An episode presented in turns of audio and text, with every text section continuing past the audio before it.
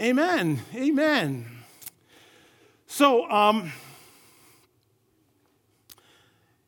do you believe in spiritual battle? Is that, is that something that, that, that it's, it's one of those conversations where I have varied answers and varied responses. And that's kind of what I want to talk about uh, today. Um, have you ever, have you ever heard of the term goblin mode? Goblin mode. Now, goblin mode was a term which was kind of created about 11, 12 years ago and never really became popular until about the third year of the pandemic or right near the end of the pandemic. And everybody was getting fed up and everybody was kind of discouraged, not only by that, but by finances and by inflation and by, and by you know, not even knowing it when it was going to end. And there were some people who went to, into what was called goblin mode. This is what goblin mode is. Goblin mode is staying in your bed and staying in your pajamas with a box of pizza that you ordered two days ago and biting into that, and with the other hand, you have a bag of Doritos and you are pouring the last bit into your mouth, and there are crumbs all over the blanket, and you're watching The Wives of Mississippi on TV and it's on low volume because you're scrolling through multimedia. And you've run out of pop to drink, so you get up and you go to the corner store, still in your pajamas, to pick up whatever bottle of beverage that you enjoy, and that becomes your life. You are in goblin mode, otherwise known as my day off. No, that's not my day off. I've never ever been in goblin mode or anything like that. It's just a result of what has happened, what is taking place. A lull has taken, a low has taken, and I'm not too sure what to do. I don't want to face life. So I'm just going to shut off. And the reason I mention that is because I believe that there is a spiritual goblin mode sometimes we hit spiritual goblin mode, where I was excited at one point, where God was doing great things in my life at one point. But somehow there have been so many things that have somehow piled on top of me that I'm just kind of in this state where I'm not effective and I'm not too sure why. Do you believe in spiritual battle? I believe in spiritual battle. And I think this is an important thing because I think that that may be part of what has happened because it is not the spiritual battle that we know about that is the issue. It is the spiritual battle that we don't know about, that we don't recognize, which is the thing that affects us most. And that's kind of uh, what I would like to talk about uh, this morning, if I could. Because the Bible talks about spiritual battle. From Genesis, to Revelation, it speaks about spiritual battle. When you first hear the Gospels, and Jesus, as he is baptized and begins his ministry, one of the first things we hear is that he's fast for 40 days and is driven into the wilderness to be tempted by who? By Satan. And if, if Satan is tempting God, the Son, Jesus, who are we to think that spiritual battle does not affect us? It's true. 2 Corinthians chapter 4 verse 4 says this that he Satan the god of this age has blinded the minds of believers so that they cannot see the light of the gospel that displays the glory of Jesus. Not only is spiritual battle happening amongst us those of us who are here and know Jesus but it's also happening amongst lost people because it says that he is the God of the age. In, in John chapter 14, uh, verse 30, Jesus calls Satan the ruler of this world.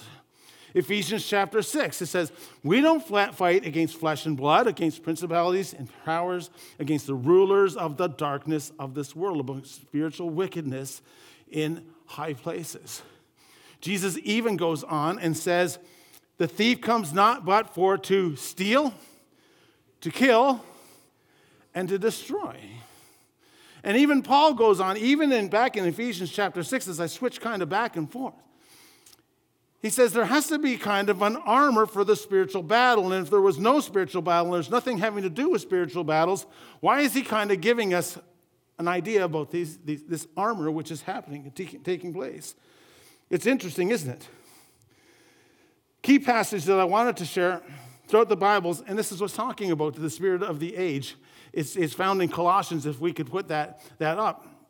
And, and this is what, what Paul says, is he's talking about spiritual battle and, why we have no need to fear, because it says this, having canceled the debt ascribed to us in the decrees that stood against us, spiritual battle, he took it away, nailing it to the cross.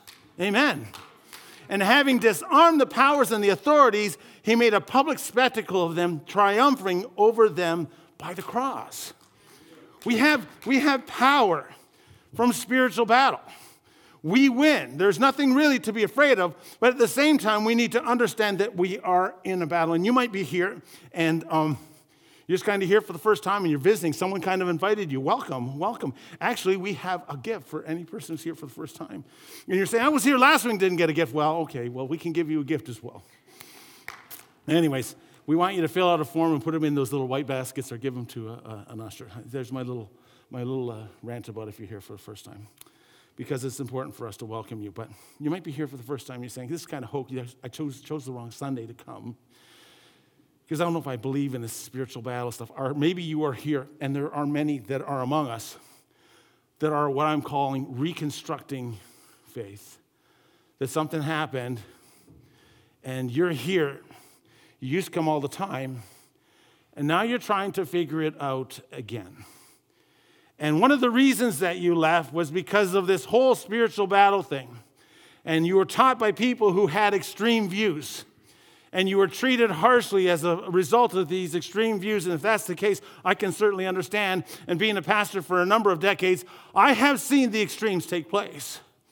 But whatever position you are in, if you believe that there is a good and an evil, and most of us do believe that there is a good and an evil, you'll have to entertain the fact that there is maybe a battle that we don't see. I believe in spiritual battle, but I think that the most effective spiritual battle is the time, or for Satan, is the times where we don't recognize him, when he's behind the scenes when he's not the person we see as a person who's in a red suit and a pitchfork. And it's not in those times where we see manifestations where people are having their eyes roll back in their head. And, and I'm sure that there are occasions where, where Satan has moved in that way. But most spiritual damage happens when it is unrecognized, undiscovered after the fact. There was a, an author, his name was J.I. Packer, and he wrote one of the classic books in, in Christianity uh, a number of years ago, a number of decades ago. It was called Knowing God.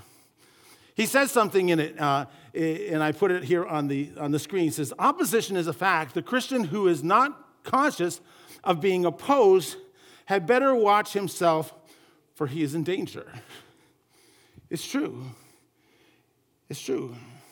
One of the most revealing passages of Scripture is found in 2 Corinthians chapter 2, as Paul's just beginning to talk about it. And what he's doing is he's talking about an event that he had wrote about in, in 2 Corinthians chapter 1. I believe it is in chapter 5. There's a person who was overwhelmed in a sin, and this sin was so severe that the world didn't even, they, the world took a look at this and says, that's just gross. And the church was doing nothing about it. And, and Paul's saying, why are you guys allowing this to take place? And so in the second letter, he says, they went overboard in their, in their, their administration of church discipline to the point where he was getting beaten up. And he says, You know what? If you've forgiven, then I have forgiven him. He says, We need to be careful how we operate things. And he says this in 2 Corinthians chapter 2, verses 11, and that's the context with which it's spoken. He says, In order that Satan might not outwit us, because we are not unaware of his schemes. King James Version says, We're not unaware of his devices. Be careful. Because sometimes in the name of Jesus and sometimes through righteousness, we are doing the work of the enemy if we are not aware of some of the things that Satan does. And so, this is an important thing, I believe, for today, because I believe that we're under attack. I believe that we're going through a time where people are leaving the church.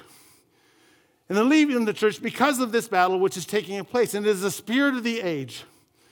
And I believe it's not happening because there are demonic uh, manifestations which are taking place, but because we are not aware of the small devices. We're not aware of the schemes. So I asked myself and I prayed and I said, God, what are, what are these schemes? Now, this is not exhaustive in any way or shape. There are lots of ways that Satan moves. I think he moves through dividing the church and dividing people. I think he, he moves by replacing this, the, the price tags. I think he puts high value on some things, and the things that are more important, uh, we don't put the value on. I, I believe that the greatest acts of spiritual battle happen when you seek to pray.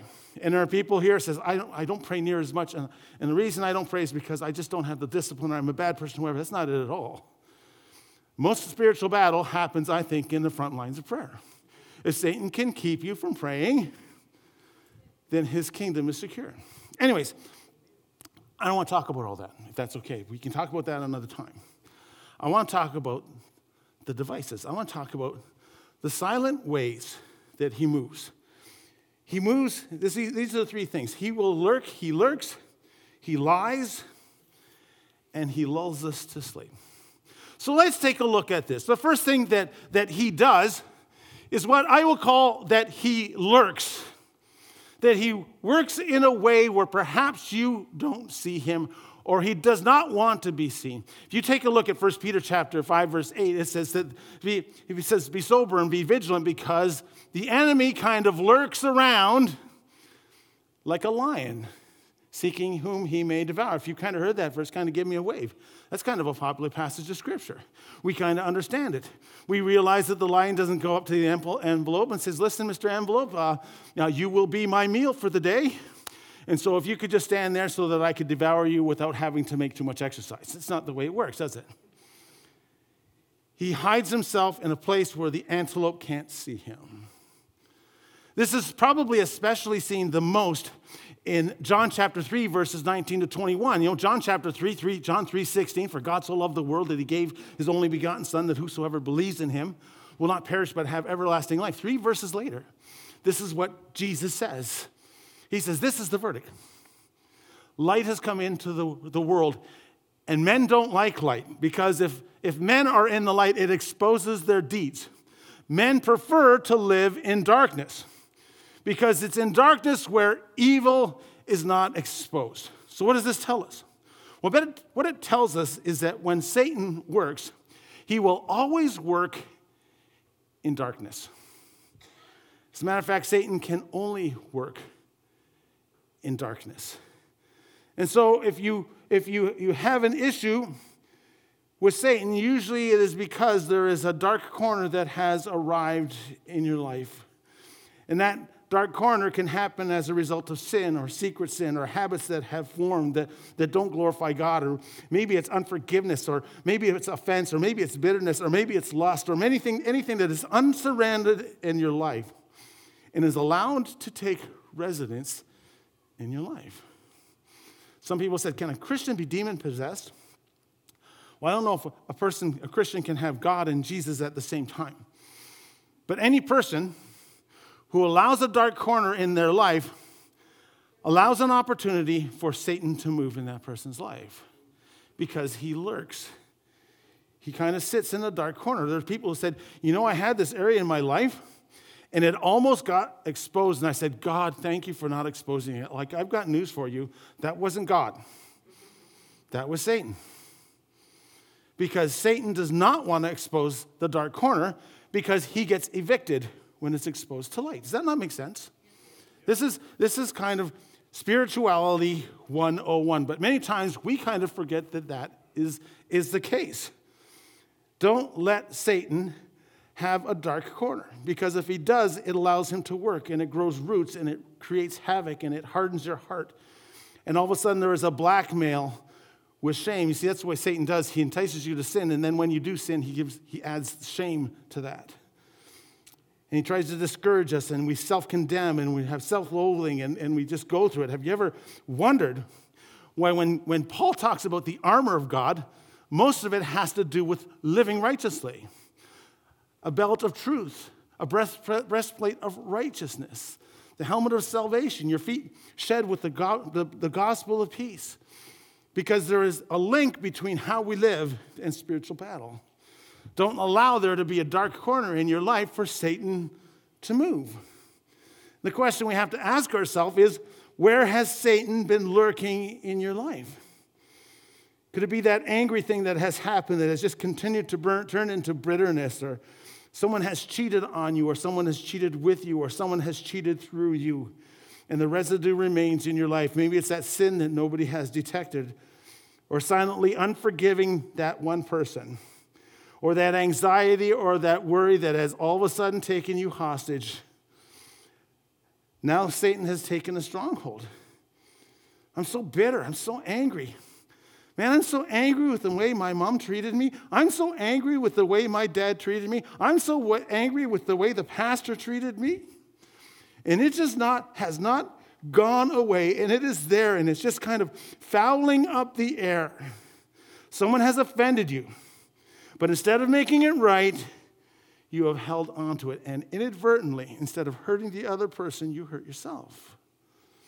What is it that is lurking?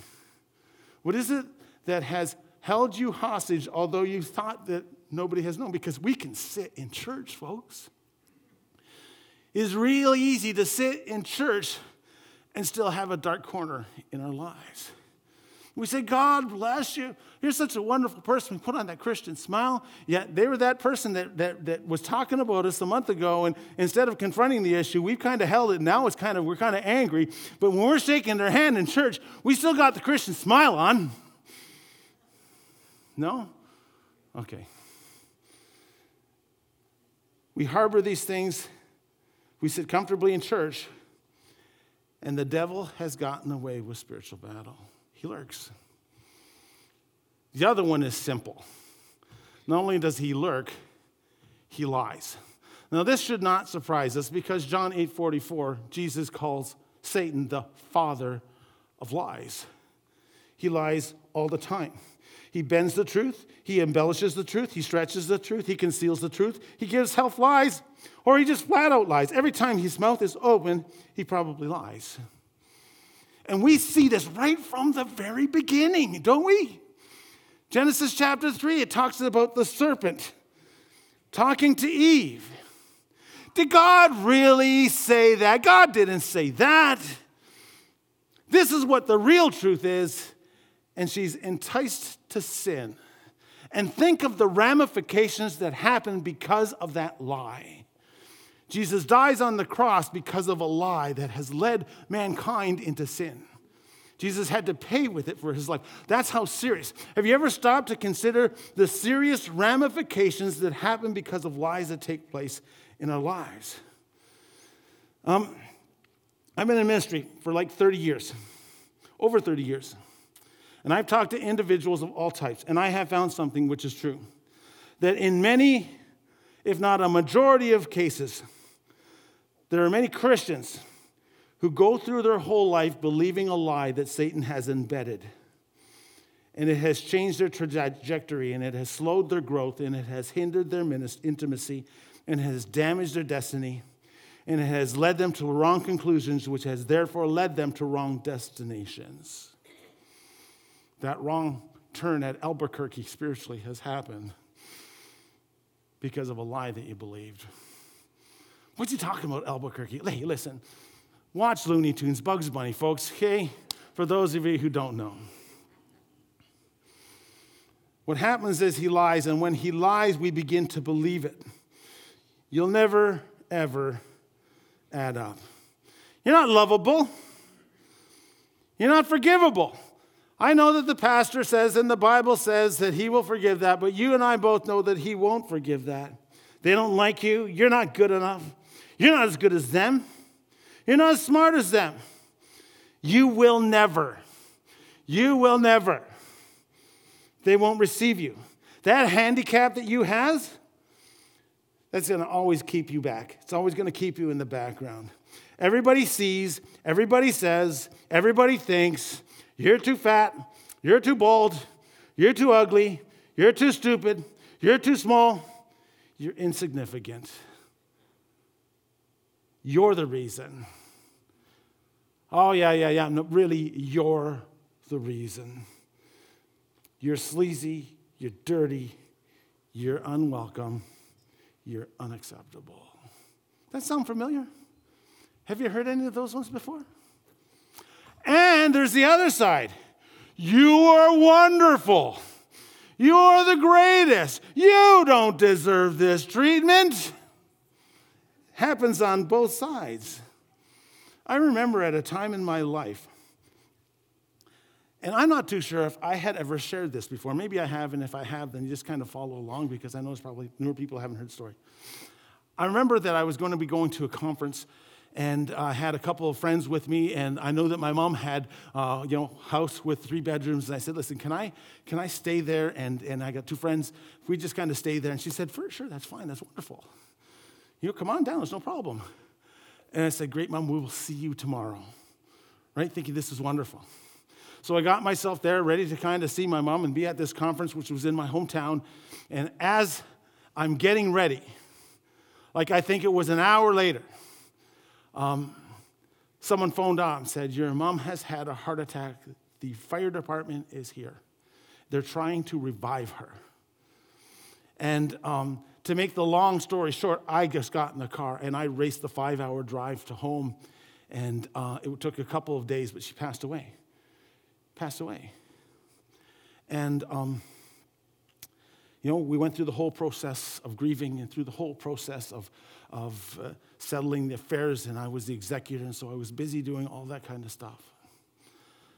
But there was something that had happened shortly after where I began to thought if I had not had put that pressure on her, then she wouldn't have died. She wouldn't have died. And that statement of she wouldn't have died became you killed your mother. You're responsible for her death. And that kept me awake at night. It hurt me. I felt terrible. I felt terrible until a year goes by. And I'm lying with my wife about to get up. A year's gone by. Hey, dear, do you think that mom died because of me. What? That is the stupidest thing I've ever heard in my life. And she gives me a couple jab slaps or whatever it is that you need to do to your husband or your wife when they're thinking unreasonably. That's the biggest lie.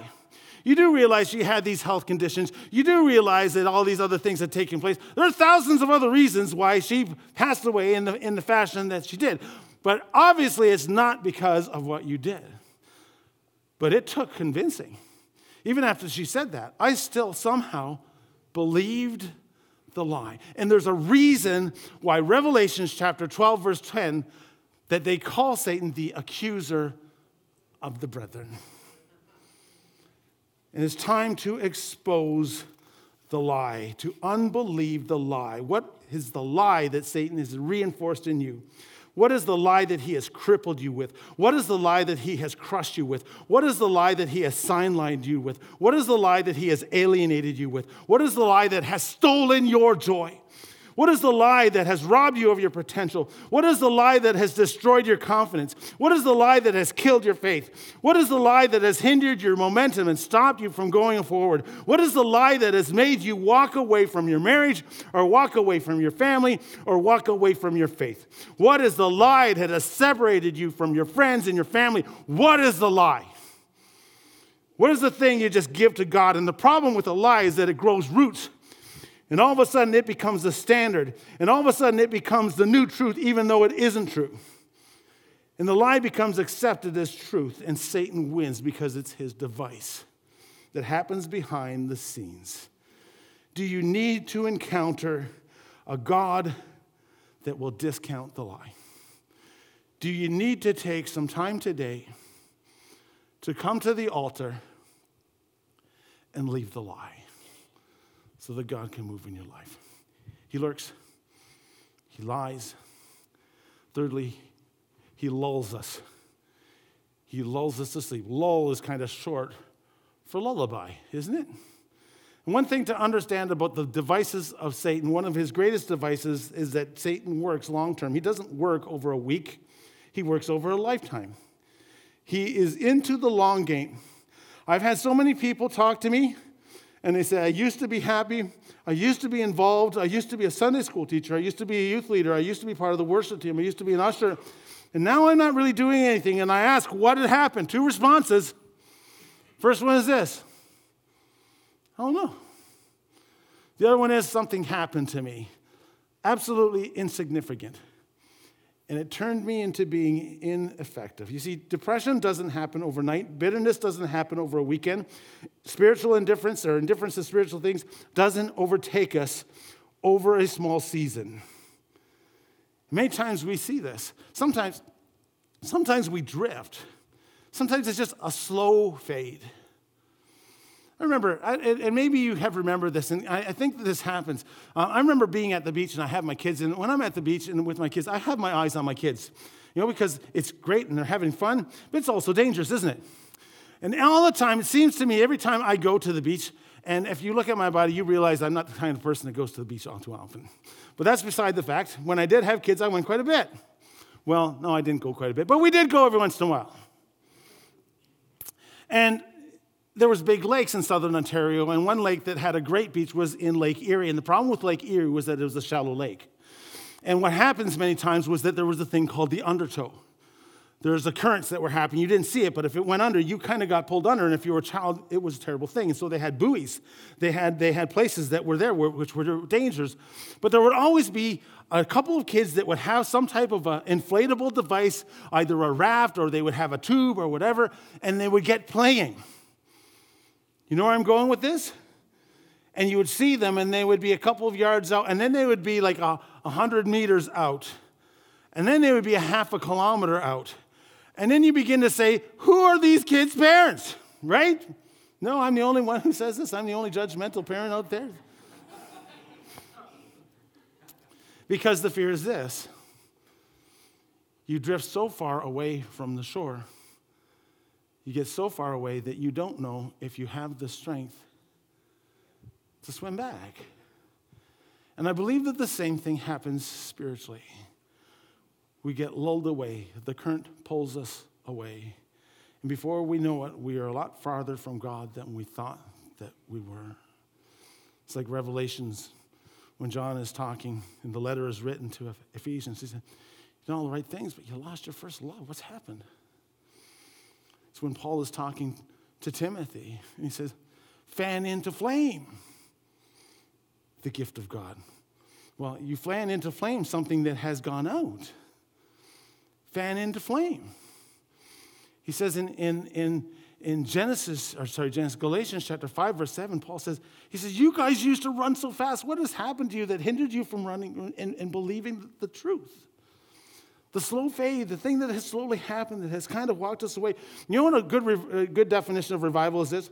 Revival is God breathing life into anything that threatens to become a corpse. Do we need revival? Do we need to see revival? How far have we faded?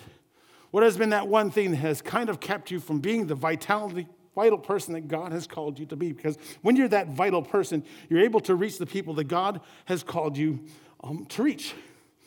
We overlook the fact that Satan's main goal is not to destroy your life, but to destroy your effectiveness and to destroy your eternity. And Satan, many times, will, will, will use us and, and will minister generationally. I'll just say this. And I know that this somehow got me into trouble one time in another sermon that I preached.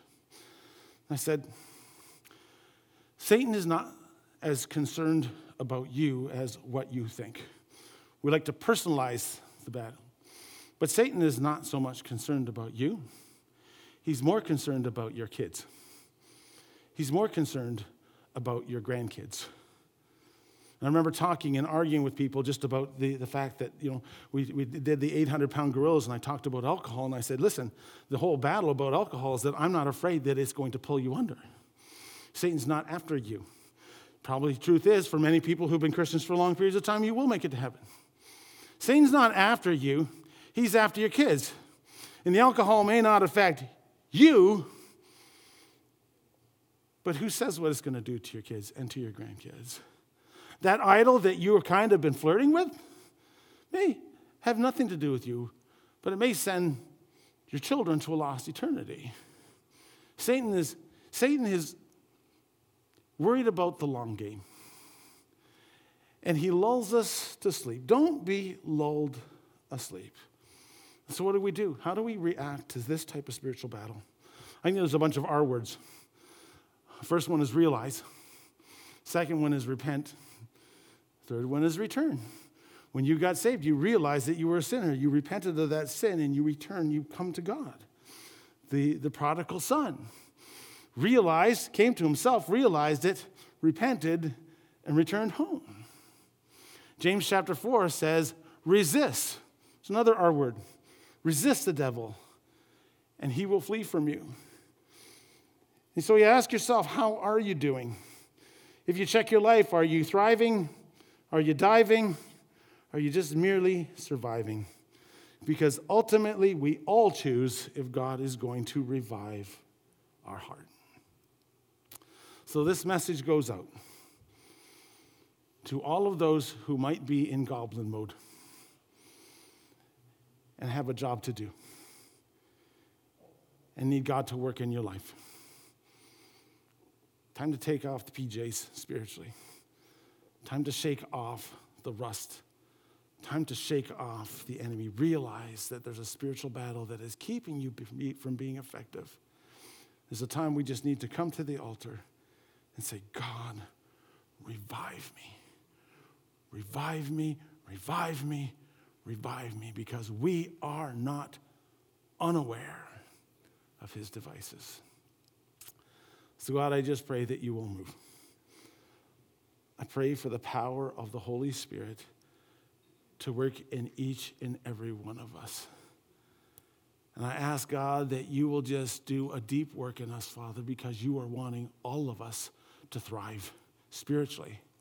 You're wanting all of us to be effective in whatever ministry that you have called us to be, that there is a world to reach and that, Father, we come against anything that Satan is desiring to do to affect us, to affect our children. And we begin to, re- re- to rise up, Father, and shake off, shake off anything, Father, any kind of lethargy, anything that is hindering us from being your man or being your woman or being your child. We just pray for the touch of God. God wants to speak to our hearts, just as that the prophetic word was given. And God, you were wanting to speak to our hearts.